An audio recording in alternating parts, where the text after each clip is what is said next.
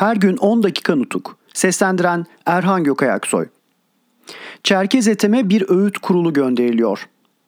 Bu koşullar yerine getirilirse Kuvayi Seyyare şimdiye dek olduğu gibi belli bir kadro içinde görevini sürdürecektir. Reşit Bey ile birlikte Celal, Kılıç Ali, Eyüp Sabri, Vehbi Beyler 23 Aralık'ta öğleyin Ankara'dan yola çıkarak 24 Aralık günü öğleden sonra saat 4.45'te Kütahya'ya vardılar.''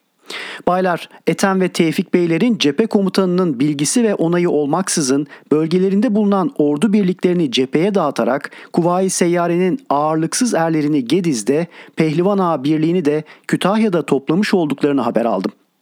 Bunun üzerine 25-26 Aralık 1920'de Kütahya'daki Celal Bey ve arkadaşlarına çektiğim açık bir telde böyle bir davranıştaki amaç ve anlamın ne olduğunu kesin olarak bilmek isterim. Bu konudaki düşüncenizin bildirilmesini makine başında bekliyorum dedim. Bu telin birer örneğini İsmet, Refet ve Fahrettin Paşalara şifreyle bildirip dikkatlerini çektim. Öğüt vermeye giden kurul ortak imza ile şu kısa karşılığı verdi. Üzülmeyiniz, yanlış yorumlamayı gerektirir hiçbir davranış yoktur.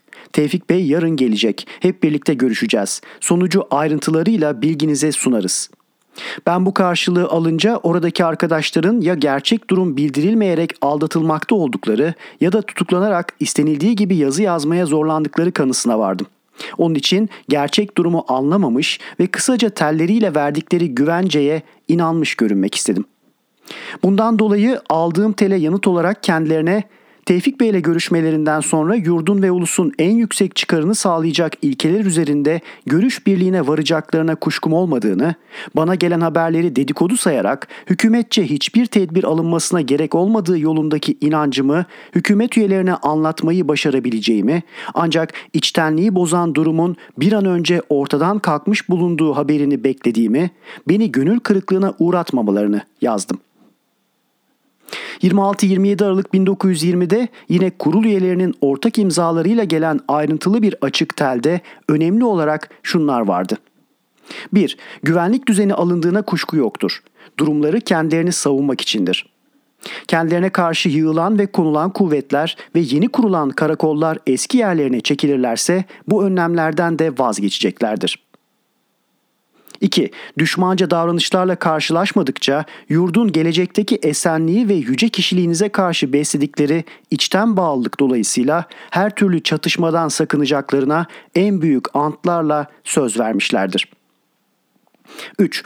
Kuvayi Seyyari'nin Konya ve Alaca'da bulunan erleriyle Teğmen Sadrettin Efendi komutasında gelmekteyken Fahrettin Paşa'nın tutuklattığı 80 kişinin ve Kuvayi Seyyare birlik komutanlarından Kürt İsmail Ağa Kalecik'ten kendi hısımları içinden savaşa katılmak üzere askerlik çağı dışında bulunan kimselerden topladığı adamların Kuvayi Seyyare'ye katılmalarına engel olunmaması.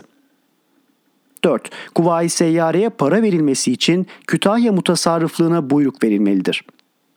5. Karşılıklı güvenin gerçekten kurulması ve sürdürülmesi için Fahrettin ve Refet Beylerin cepheden uzaklaştırılması. Bunlardan çıkan anlam nedir baylar? Oraya giden arkadaşlarımızın tümünün bu anlamı kavrayamayacakları düşünülebilir miydi? Öyleyse biraz önce belirttiğim gibi Kütahya'ya giden kurul gerçekten tutuklanmıştı. Bu yazılan şeyler kendilerine zorla yazdırtılıyordu. Bunun böyle olacağını kurul gitmeden önce biliyordum. Bu yüzdendir ki Reşit Bey Kazım Paşa'yı birlikte götürmek için üstelediği halde görüşmeler sırasında bir rastlantıyla soluma oturan Kazım Paşa'ya gitmemesi gerektiğini sezinletmiştim. Çünkü Kazım Paşa'yı geçici olarak değil temelli tutuklayıp imzasını kullanmaktan çok yararlanabilirlerdi.'' O gece kendilerine şu yanıtı verdim. Telinizi yarın Bakanlar Kurulu'na sunacağım. Yine 26-27 Aralık gecesi Eskişehir'de Batı Cephesi Komutanı İsmet Beyefendi'ye de şu şifre teli yazdım. Kütahya'ya giden kurulun ayrıntılı tel yazısını olduğu gibi aşağıda sunuyorum. Bunun temel noktalarını özetleyerek makine başında Refet ve Fahrettin Beylere bildirmenizi rica ederim. Kurula makine başında verdiğim yanıtta telinizi yarın Bakanlar Kurulu'na sunacağım dedim.'' Yarın sözü geçen kurula Bakanlar Kurulu kararıyla görevlerine son verildiğini, ivedilikle Ankara'ya dönmelerini bildireceğim. Ondan sonra bu işin iç yüzünü bütün ayrıntılarıyla meclise açıklamak düşüncesindeyim. Kuvayi Seyyare'ye karşı İsmet ve Refet Bey kuvvetlerinin bulundukları yerlerde toplu ve uyanık olmalarını ve alınmış bulunan genel önlemlere daha çok önem verilmesini ve dikkat edilmesini rica ederim. Ne olursa olsun eylemli harekete onlar başlamadan şimdilik başlanmaması düşüncesindeyim. Türkiye Büyük Millet Meclisi Başkanı Mustafa Kemal Baylar, ertesi gün Batı ve Güney cephesine şu tel çekildi. 27 Aralık 1920. Batı Cephesi Komutanlığı Karargahı 1. Şube Müdürlüğü'ne. Güney Cephesi Komutanlığı Karargahı 1. Şube Müdürlüğü'ne. Refet ve İsmet Beyefendilere özeldir. Kütahya'ya giden kurulun gönderdiği ayrıntılı tel Bakanlar Kurulu'nda görüşülerek aşağıdaki kararlar alındı. Bu kararlar bu akşam açık telle Büyük Millet Meclisi Yüce Başkanlığından doğruca Kütahya'ya bildirilecek ve kurulun görevine son verilecektir. Buna göre gereken önlemlerin alınması ve bu konudaki düşüncelerinizin bildirilmesi rica olunur. Harekat Şubesi Müdürü Salih 27 Aralık 1920 Bakanlar Kurulu kararı Yurdun gerçek esenliği ve kurtuluşu için ordularda görüş birliğinin ve buyruklara %100 uyulmasının gerekliliğini her şeyden üstün sayan Bakanlar Kurulu, Büyük Millet Meclisi üyelerinden Celal, Reşit, Eyüp Sabri, Vehbi ve Kılıç Ali Beylerin Kütahya'dan gönderdikleri 26-27 Aralık 1920 günlü tel yazısını ve bu konuyla ilgili olarak geçen olayları inceleyip görüştükten sonra aşağıdaki kararları almıştır. 1. Birinci Kuvayi Seyyare bütün öteki ordu birlikleri gibi kayıtsız koşulsuz Büyük Millet Meclisi'nin yasalarıyla hükümetin koyduğu kurallara ve verdiği buyruklara uymak ve boyun eğmek zorundadır ve askerlik sıkı düzeniyle bağlıdır.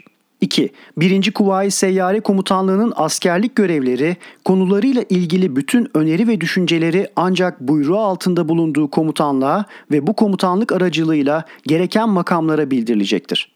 3. Yukarıdaki kararları Genelkurmay Başkanlığı uygulayacaktır. Mustafa Kemal Din İşleri Bakanı Fehmi, Milli Savunma Bakanı Fevzi, Dışişleri Bakanı Ahmet Muhtar, İçişleri Bakanı Doktor Adnan, Genelkurmay Başkan Vekili Fevzi, Maliye Bakanı Ferit.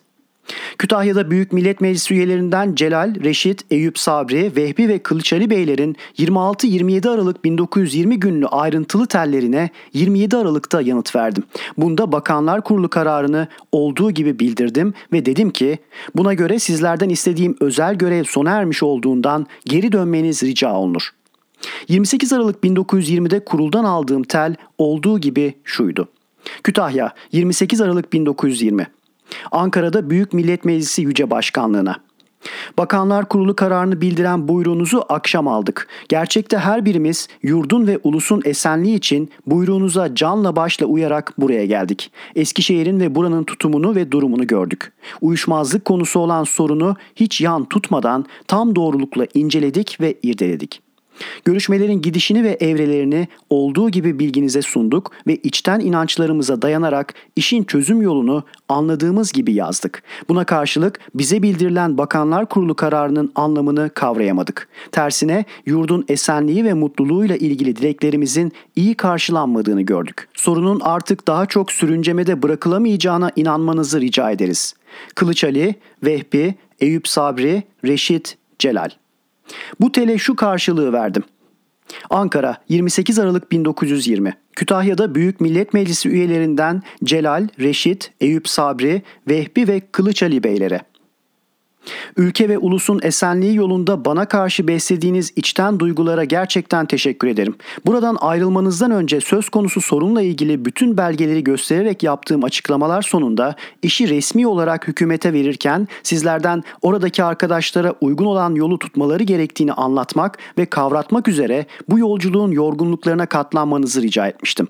Sorunun çözüm yolu diye tel yazınızda belirttiğiniz nokta zaten burada da söz konusu olmuştu. Hükümetçe alınacak genel önlem ve düzenin iki yandan birinin isteğine göre olamayacağını bildirmiştim. Bakanlar Kurulu kararı aslında uyulması gerekli, belli ve olağan işleri resmi ve kesin olarak bir kez daha belirtiyor. Yüce yazılarınız hiçbir zaman kötüye yorulmuş değildir. Ancak burada da söylediğim gibi benim bir buçuk aydan beri süre gelen kişisel ve özel aracılık ve girişimlerimin ve tam içtenlikle yaptığım çalışmaların ne yazık ki değerinin anlaşılmadığını görüyorum. Ve bunun sonucu olarak işin çözümünü ve izlenmesini sorumlu ve ilgili makamlara bırakmış bulunuyorum. Türkiye Büyük Millet Meclisi Başkanı Mustafa Kemal Baylar, Kütahya'daki kurulun mecliste durumu açıklarlarsa kendilerine daha yararlı olabileceklerine Ethem ve kardeşlerini inandırarak ellerinden kurtulabildikleri anlaşılmıştır. Doğaldır ki Reşit Bey orada kalmıştır. Her gün 10 dakika nutuk. Seslendiren Erhan Gökayaksoy.